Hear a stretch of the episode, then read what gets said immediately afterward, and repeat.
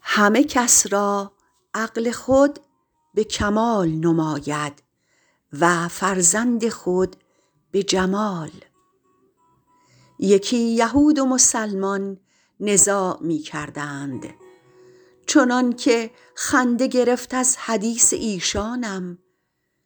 به طیره گفت مسلمان گر این قباله من درست نیست خدایا یهود می رانم یهود گفت به تورات می خورم سوگند وگر خلاف کنم همچو تو مسلمانم. گر از بسیط زمین عقل منعدم گردد به خود گمان نبرد هیچ کس که نادانم.